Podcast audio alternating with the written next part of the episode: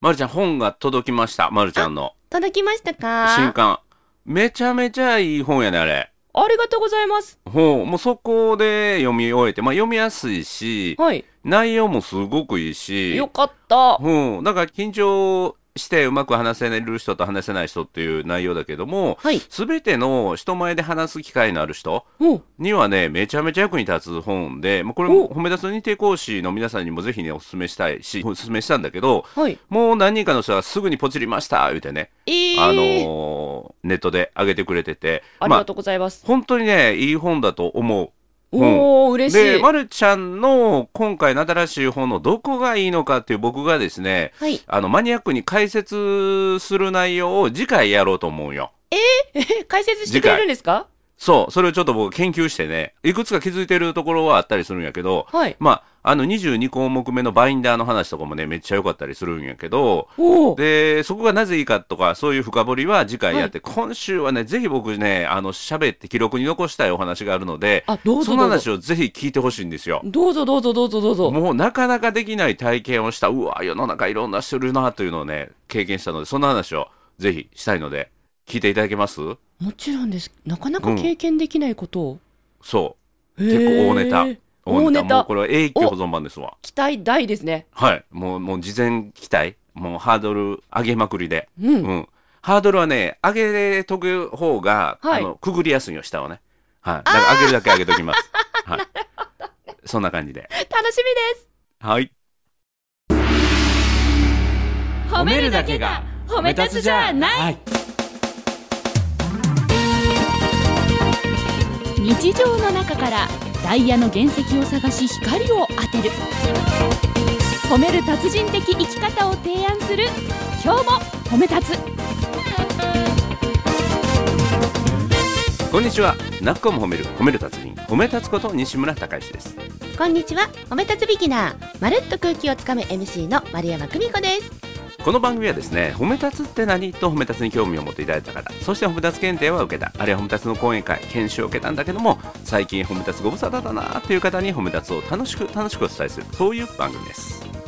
何ですか、何が起こったんですか。いやーね、何が起こったか僕も最初わからなかったのよ。えおうおうおう何が起きたのって、本当に。いや、こんなことってあるって、あ、狐につままれたみたいなね、お話なんですけど、はい。で、まあ、どういうことかというと、はい。あの今認定講師養成講座の20期っていうのを大阪でスタートし始めたんですねちょうどええ1週間前先週の土曜日からなんですけども、はい。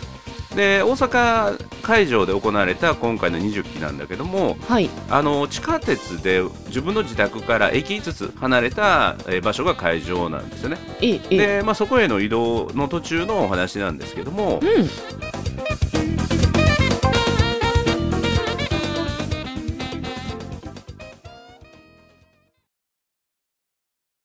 あの毎回褒め立つの認定講師養成講座の最初の15分20分ははい。僕のなんていうかな自治ネタ最近起きた出来事の中で、まあ、褒め立つ的な観点でお伝えするっていう新ネタっていうかおうあのその時々のあのニュースであったりとか出来事を、まあ、自分自身の個人的なことであったりとかあるいは世の中の出来事と褒め立つを絡めてお話しするっていうので毎回ネタを考えていくんよね。うん。うん。うん。で、まあ、落語で言うと枕みたいなね、はいえー話で、まあ、それが結構人気だったりするので、はい。で、そのネタをね、今回は何にしようかというと、あの、最近言葉が持つ認識っていうのは変わってきたということで、はい。これ前にも喋ったと思うんだけど、1時間弱と1時間強っていうお話があって、はい。で、僕らの世代は1時間弱っていうのは1時間のよりも少し短い時間。五十八分とか五十五分とか。そうそうそう。はいはい、で、1時間強っていうのは1時間と少し。そうですね。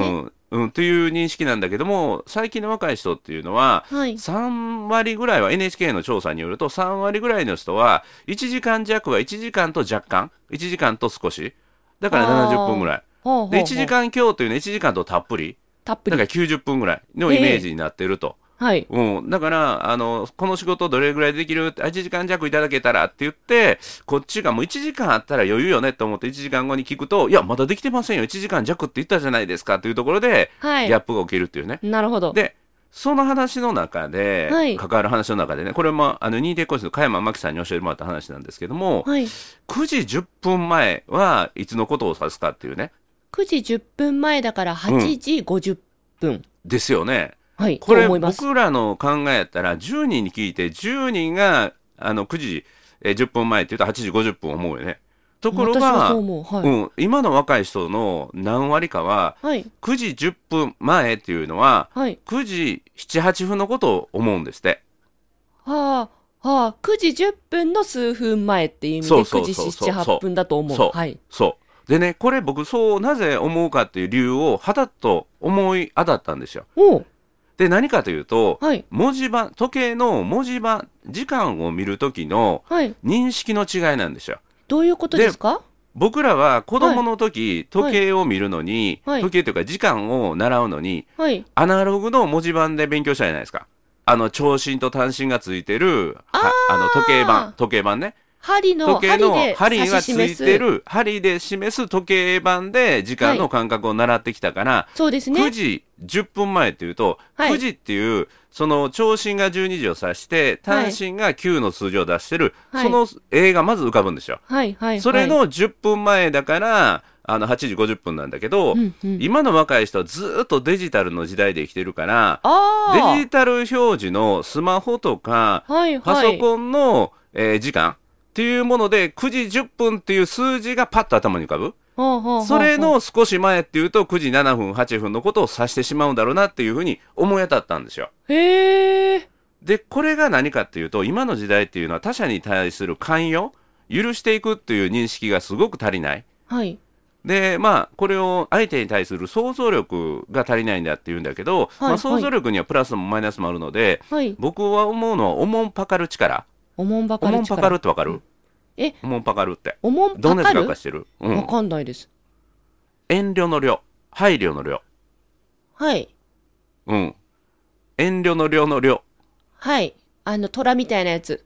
そうそうそう。はい。それに、ルート書いて、おもんぱかるっていう思うんですよ。へえ、へえ。で、僕、この言葉思い当たるまで、おもんばかるやと思ったんだけど、おもんばかるが正解なんですね。で、ちなみに、おもんばかるでも、はいあの、許容されるんやけど、はい。でその相手に対する、その、寛容して許していくっていうか、想像力、はい、はい。うん、相手の立場に立った想像力を持って、まあ、他者に対する寛容っていうものを、はいやっぱりもっと持っていかないといけないよねっていう話をしようと思って、ほう僕は家を出たんよ。はい。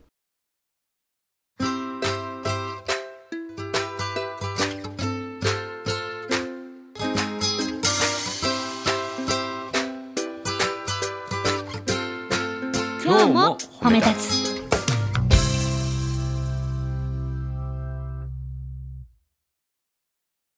どう喋ろうかなと思いながら、こう頭の中を整理しながら、地下鉄の鶴見緑地線っていうので行くん、移動するんだけど、はい。で、鶴見緑線というのは比較的新しい地下鉄で、最近できたっていうかね、まあ、ももうだいぶなるんだけど、比較ええ的地下鉄、大阪の地下鉄の中では、後の方にできた地下鉄なので、はいめちゃめちゃ深度の深いとこを通るんです。深いところ、地下。あ、地地下下のねの深いところ四を階通るんで。へえ、結構じゃあ下に行くんですね。うん。東京でいうと何大江戸線っていうのかあ、大江戸線、はい、な。深いとこうんろうをん深いです走よっね。てだからます。深はい。いとこ、で、僕は玉造っていう駅から乗って、はい。で、西大橋っていう5駅離れたとこまで行くんだけども、はい。その乗ったらですね、朝なんだけども、朝のはい9時ぐらいかな、なんだけど、はい結構人が乗ってましてね。はい。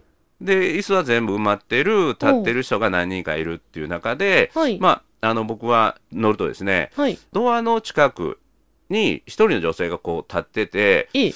で、まあなんかね、ちょっと具合悪そうなんですよ。で、あらマスクしてあるんやけどおう、で、手にペットボトルの水を持ってて、ええ。なんか乗ってう、んしばらくするとね、うっとこう、あの、体をくの字に曲げて、こう、苦しそうにして、 ええもうしゃがみそうになって、それをこう、なんとか立ち上がってっていうのを何回か繰り返しててね。心配で、。明らかに具合悪そうなんですよ。はい、はい。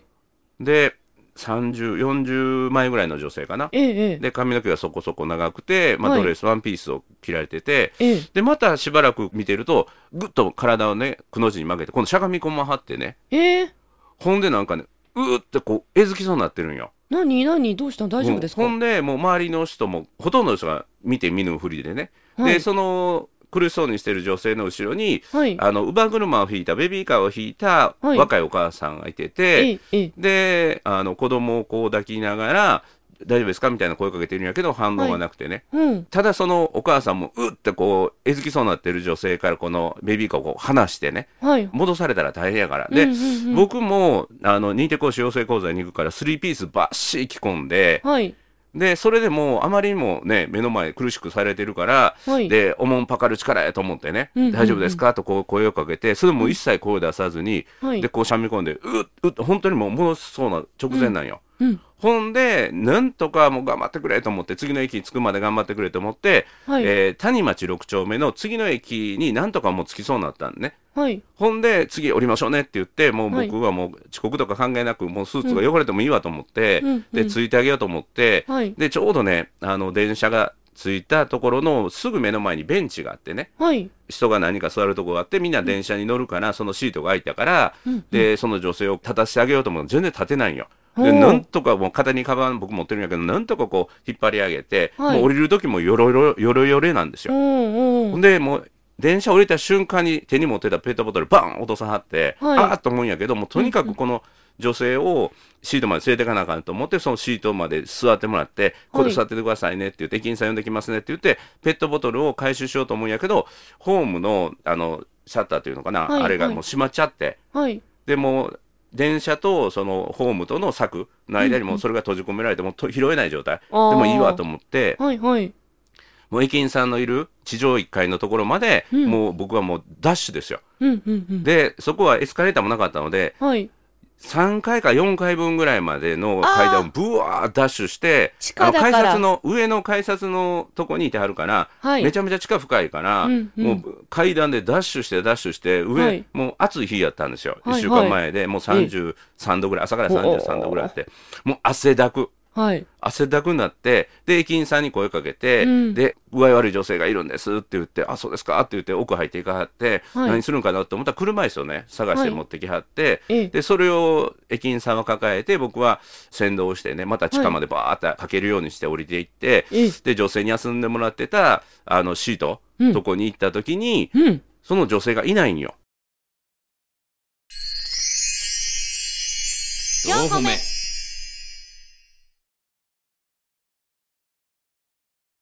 でそんな全全然違う人ら3人座ってるんですよ。え影も形もないね。えで、シートここだけですよね、ここだけですって言って。はで、あの、そこは谷町6丁目、谷町線とも連絡してるとこやっあ。た乗んりだけ換えど、駅。はいはい。他のね、線も入って乗るりと継こぎで駅、みたいな感うじ。ん、はい。谷町線のホームじゃないんですよ。違う違います、ここです、ここですって言って、おうで、ペットボトルの水もここに落ちてるでしょって言って、それを見てもらってね、あ、あそれだはからもう本当あにった、狐につままれたみたいな感じ。おうえ、どほんこ行っで、ち違ゃうったんだろう人座ってるんですよ。ほんで、違う人3人ぐらい座ってて、はいその人に、ここに、あの、具合悪い女性いませんでした、見てませんって全員が見てないっていうんよ。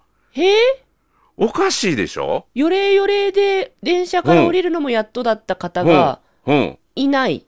うん。目撃情報もない。ない。違う人3人育ってる。どこにも影も形もない。はい。で、よくよく思い出してみたら、うんその大丈夫ですかって電車の中で声かけた時に若干違和感あってん。何ですかで、どんな違和感かっていうと、声かけに行った時のなんとなく様子が、女装したおっさんちゃうかというニュアンスがあってん。ああ、なるほど。僕の中でははいはいはいはほい。んで、しがみつき方もちょっと不自然やったから、うん。あ、これは解放されるいたずらかなと思って。の可能性もあると。なるほど。そう、はい。そう、もう結論はそうやったんですよ。で、そこは谷町線っていう他の線ともめちゃめちゃ乗り継ぎしやすい場所でその人が一人になって、はいだから僕が駆け出して階段登った瞬間すっと立ち上がって、多分逃げてったと思うよ。乗り換えた可能性があるってことですね。そうそう他のとそころうに。。そうそう。知らんふりして。う。ほうほうほう。で、たくましい男性にこう抱えられる快感っていうか喜びを味わう、そういう変 なおじさんやったみたいね。そ、そんなことあると思うでしょはい。そうやったんよ。ほんで、はい。僕がその時何と思ったと思うえー、西村さん汗だくで、うん、もう汗だくですよ、ほんまに。予定もあるのに、そ予う。定帰り見ず、うん、うん、救助が先だって両親を持ってやったわけですよね。うん、うんと。ころがどっこいそれが感じてた違和感が紐づいて、そ、ああ、もしかしたらこういうことだったかもしれないって気がついうた。そう、そそのう。瞬間どう思ったか。うん、何してくれんねんですかうねん。。そう。僕が思ったのは、はい。あ、よかった、病気の人はいないんだと思った。 4歩目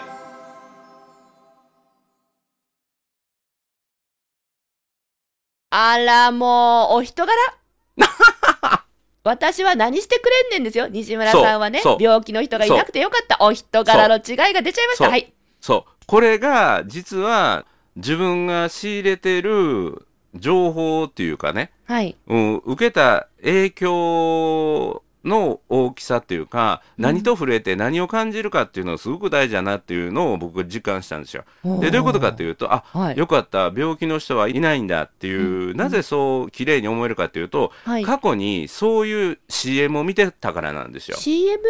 うん、ほんでその時の言葉はあよかった病気の子供はいないんだっていう言葉が頭にひらめいたんよ。へえ。でこれね、調べてみるとネットで「病気の子供はいないんだ」CM って出てくるとはいこれ、1998年のジョニー・ウォーカー黒ラベルのコマーシャルでそういうのがあったんですよ。結構前の CM なんですね。そうそうこれがね見るとね45万回ぐらい再生されててめちゃめちゃ感動したっていうのが、ええみんなの感想なんよね。はい。でそれどんな話かっていうとあのバーの前でね、うんバーの前で男性客が女の人にお金を渡してるんよね。うん。ほんでその男性がパッとバーに入ってきたっていうところからその CM が始まっていくんやけどはい。でそのお金渡した男性の友達が騙されたなってニヤッと笑って言うんですよ。うん。で、さっきの人、うん病気の子供がいるって言っただろって、あれは嘘なんだよって。っほうほう。て言って、そのお金渡した男性が一瞬、けげな顔をする。で、その次の瞬間、カランとウイスキーの氷を鳴らして、飲みながらこう言うんですよ。よかった。病気の子供はいないんだねっていう CM なんですよ。おしそゃれれがめちゃめちゃかっこよくて、そのはい CM が僕の心の中のどっかに残ってたよね。うーん。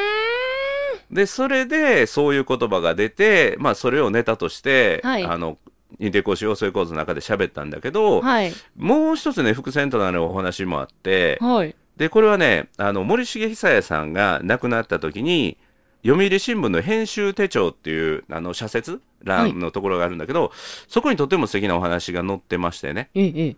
で森重久彌さんの当たり作っていうのは「屋根の上のバイオリン弾き」っていうのでそれがすごくあのヒットしたミュージカル舞台なんだけども、はい。でそのある時のその屋根の上のバイオリン弾きの舞台をやってる時に舞台の最前列の少女が居眠りを始めたんですね。うん。で森重さんも他のスタッフも、ええもう一番最前列で居眠りなんてけしからんということで、はい起こせ起こせっていうのでもうその居眠りしてる少女の目の前に行く時には床をねどんどんどんどん踏み鳴らして起こせ起こせっていう感じで演技してたんだけどもほう全然彼女は起きない。はい。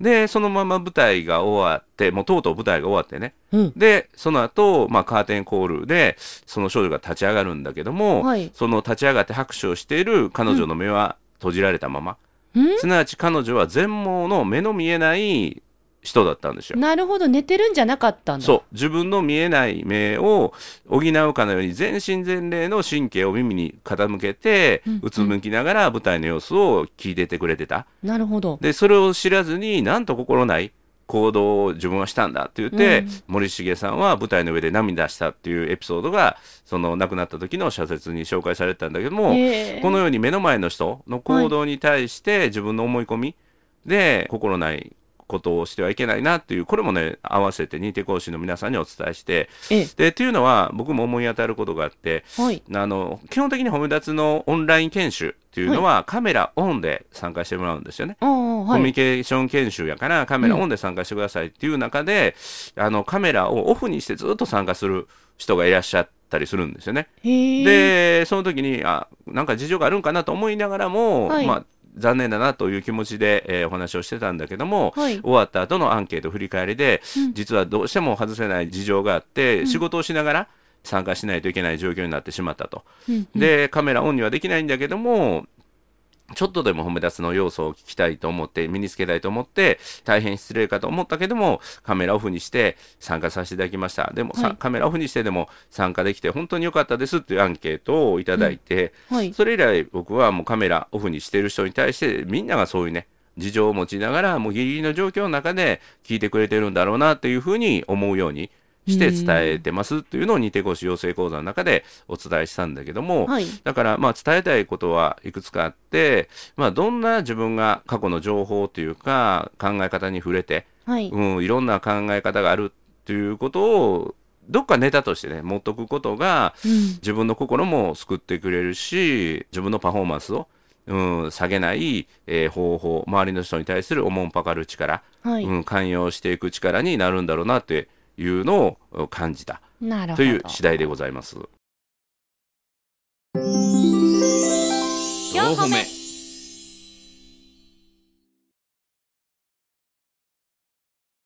なるほどですね。もう全部がつながってるんですね。過去に見たテレビ CM から、そう。関わった人から、読んできた社説だったり、そういった内容から何もかもが栄養になって今の西村さんにつながってるんですね。そう。私たちもそうなんでしょうね。何を見たか、うん誰と話したか、どんな言葉をもらったかが、今つながってて、なんやねんこの野郎って私は思うわけですね。な るほど。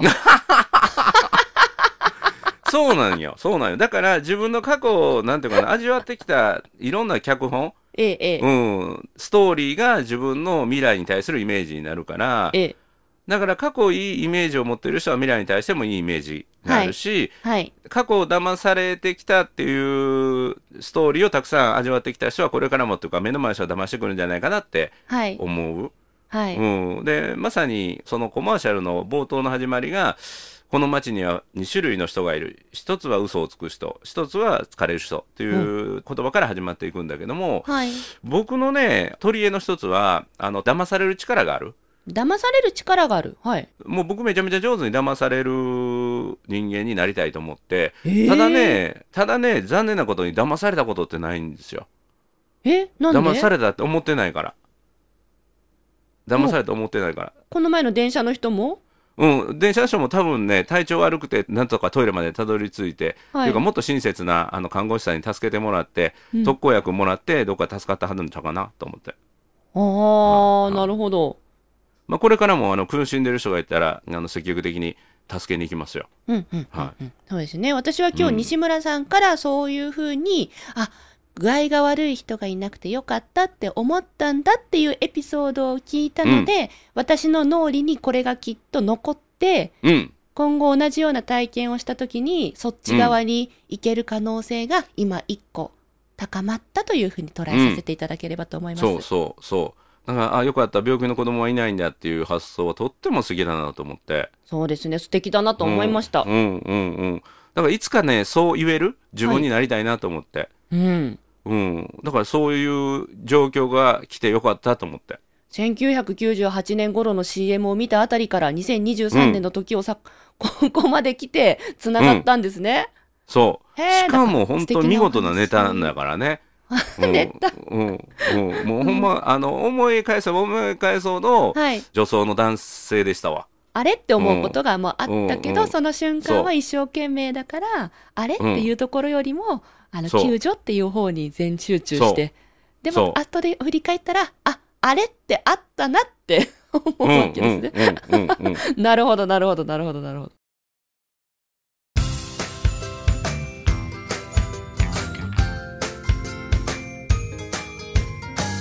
褒めるだけが褒め立つじゃない今日も褒め立つ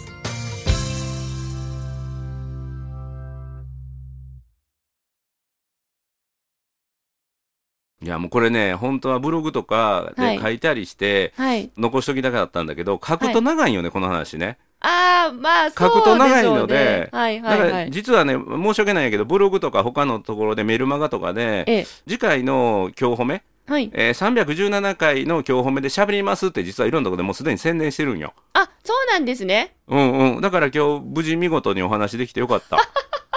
じゃあ皆さんこれを聞いて、あ、このことかって思うわけそうだ。。そう。だから本来はタイミング的に言うと、まるちゃんの発売して1週間で増刷のかかった、まるちゃんの新刊の内容を僕は紹介したいなと思ってたんだけども、おりょうまあ、まずこれ、の、あの、ネタをね、まず披露してから。えどうぞどうぞどうぞ。で、まるちゃんの新刊を読んで、自分の原体験として、はい、救われていく人ってね、きっといると思うので、はい。はい、まるちゃんの新刊ももう何がいいっていっぱいいいとこいっぱいあるけど前書き後書きよかったね前書き、はい後書き良かったはいはい、あのえー肺気胸の話肺気胸で普通の人にとって喋れることは当たり前だけども自分ははいこれから一生喋れないんじゃないかっていうね、はい。そういう思いになったっていう、うんでそれを初めにと終わりにに入れてくれててね、はい。うん、だから私は体の肺気胸っていう身体的にこれからも再発するかもしれない喋れないっていう可能性があるかもしれない。はい。でまた緊張しすぎてしまって本来は喋れるんだけども、心の肺気胸のように勇気がしぼんでしまってはい。えー喋れなくなる人を救うんだっていうね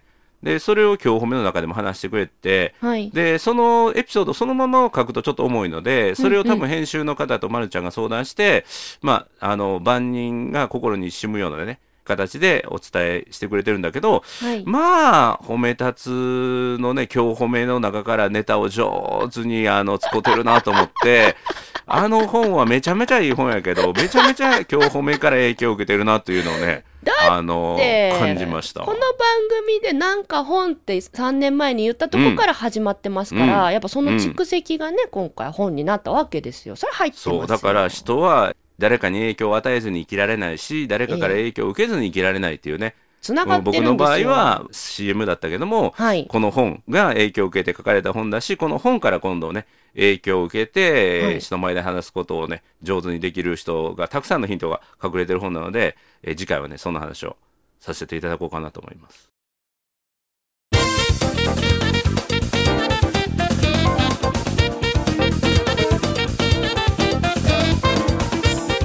ありがとうございます。私はこの番組から栄養をたくさんいただいて、本が書けたり、こうやっておしゃべりしたり、ね今後人を助けて病気の人がいなくてよかった具合悪い人がいなくてよかったって思えるうんそ人間になっていく予定なので、そうリスナーの皆さんもそうですよね丸山だけじゃないんですよ西村さん笑ってるとこじゃないんですここリスナーさんも同じですからそうまあまあ上手に便乗するなと思って 臨場商法でやらせていただいております今週もありがとうございます、はいということで「泣く子も褒める褒める達に褒め立つこと西村孝之と褒め立つビギナーまるっと空気をつかむ MC の丸山久美子でした今日も褒め立つそれではまた次回。